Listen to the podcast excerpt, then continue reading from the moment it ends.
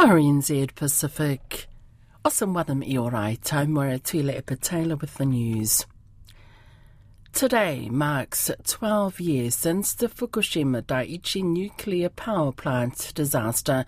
On March 11, 2011, a major earthquake and a 15 metre tsunami disabled the power supply and cooling of three Fukushima Daiichi reactors, causing a nuclear accident.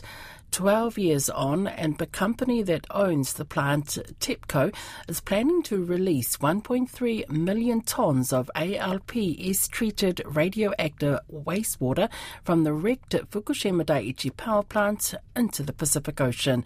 Fukushima Governor Masao Uchibori says that decommissioning of the plant is a complex issue. He told RNZ Pacific he has heard the voices of concern and anxiety around the issue.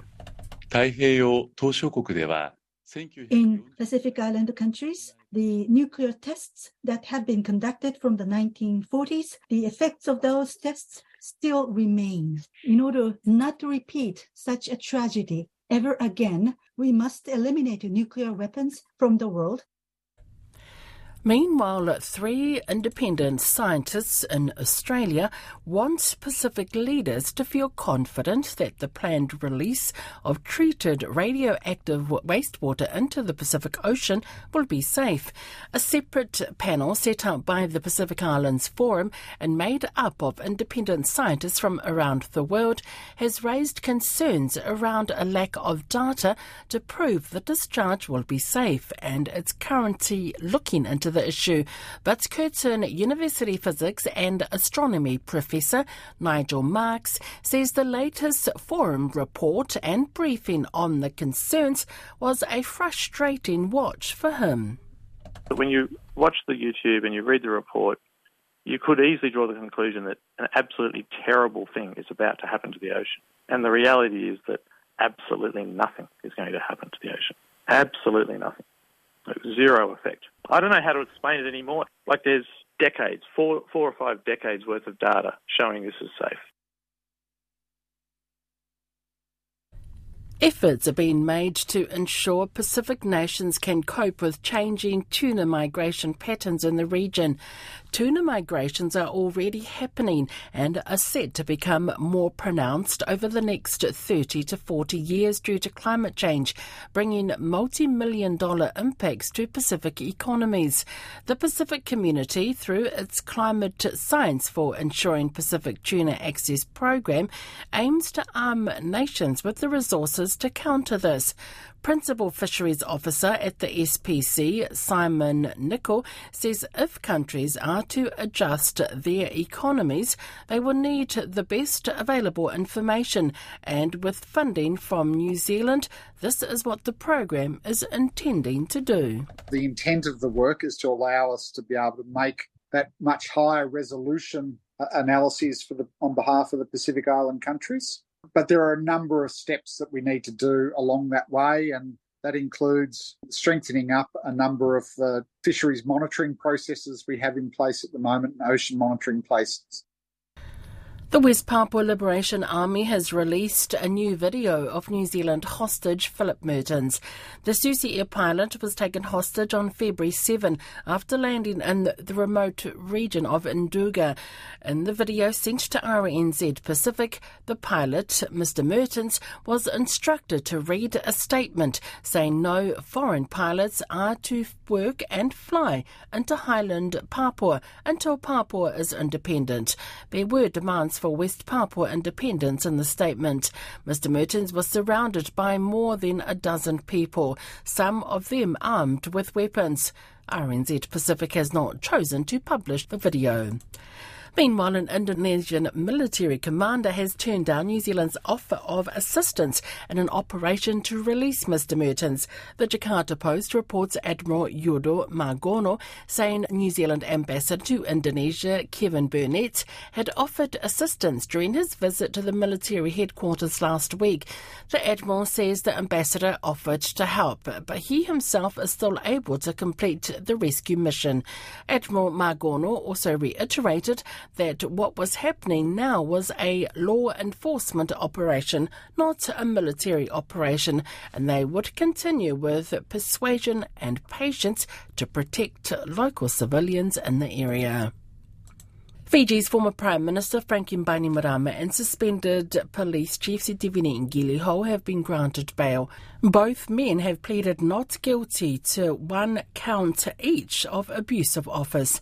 According to local media reports, Magistrate Saini Puamau has set bail at 10,000 Fijian dollars. Mr. Bainimarama and Mr. Qiliho have also been ordered not to leave the country and to reside at a permanent address. Magistrate Puamau also ordered them not to interfere with witnesses. They are expected in court on May 11. Save the Children Vanuatu says it's working closely to ensure the thousands of people affected by last week's cyclones have what they need.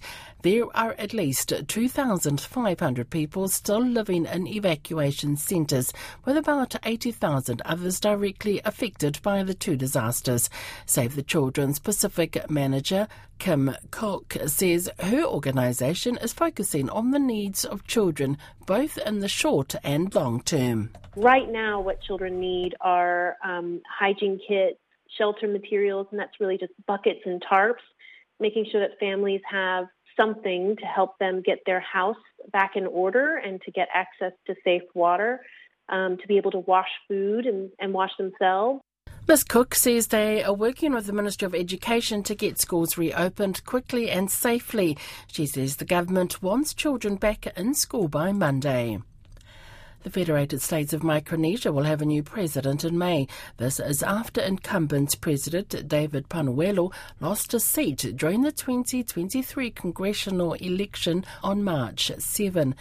Peter Christian, who served as the eighth president of the Micronesian nation from 2015 to 2019, is expected to be re elected to office. Taiwan is celebrating its ties with Aotearoa at a festival in Auckland today. It will feature arts and culture, street food, and live shows. An organizer, Jerry Shi, says Indigenous Taiwanese and Māori have a special connection in that DNA traces the origins of Māori back to Taiwan. An important part of this year's celebration is the inclusion of more Indigenous Taiwanese groups. They will showcase their traditional dance or singing that will show some sort of similarity to New Zealand Maori. The New Zealand Taiwan Day event takes place at the Victory Convention Centre in Freemans Bay. Today is the final day of the biggest Pacific secondary school cultural event in the world.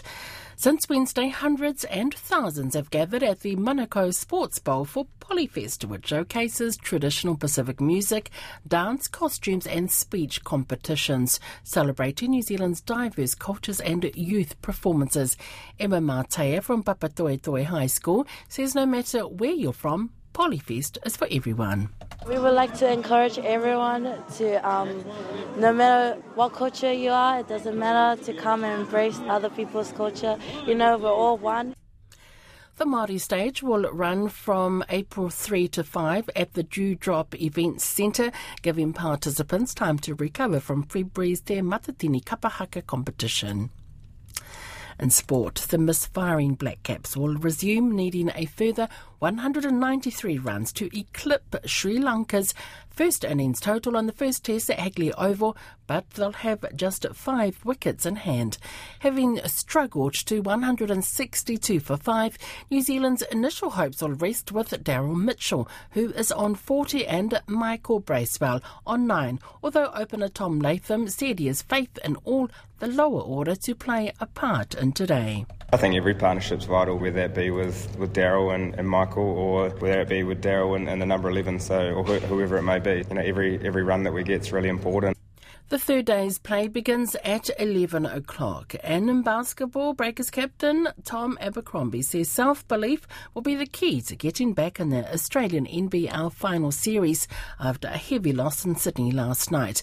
The Sydney Kings dominated the second half of the 91 61 win to go up 2 1 in the best of five series. Veteran forward Abercrombie has been part of previous title winning Breakers teams and expects a vast vast improvement in front of the team's own fans in Game 4 on Saturday.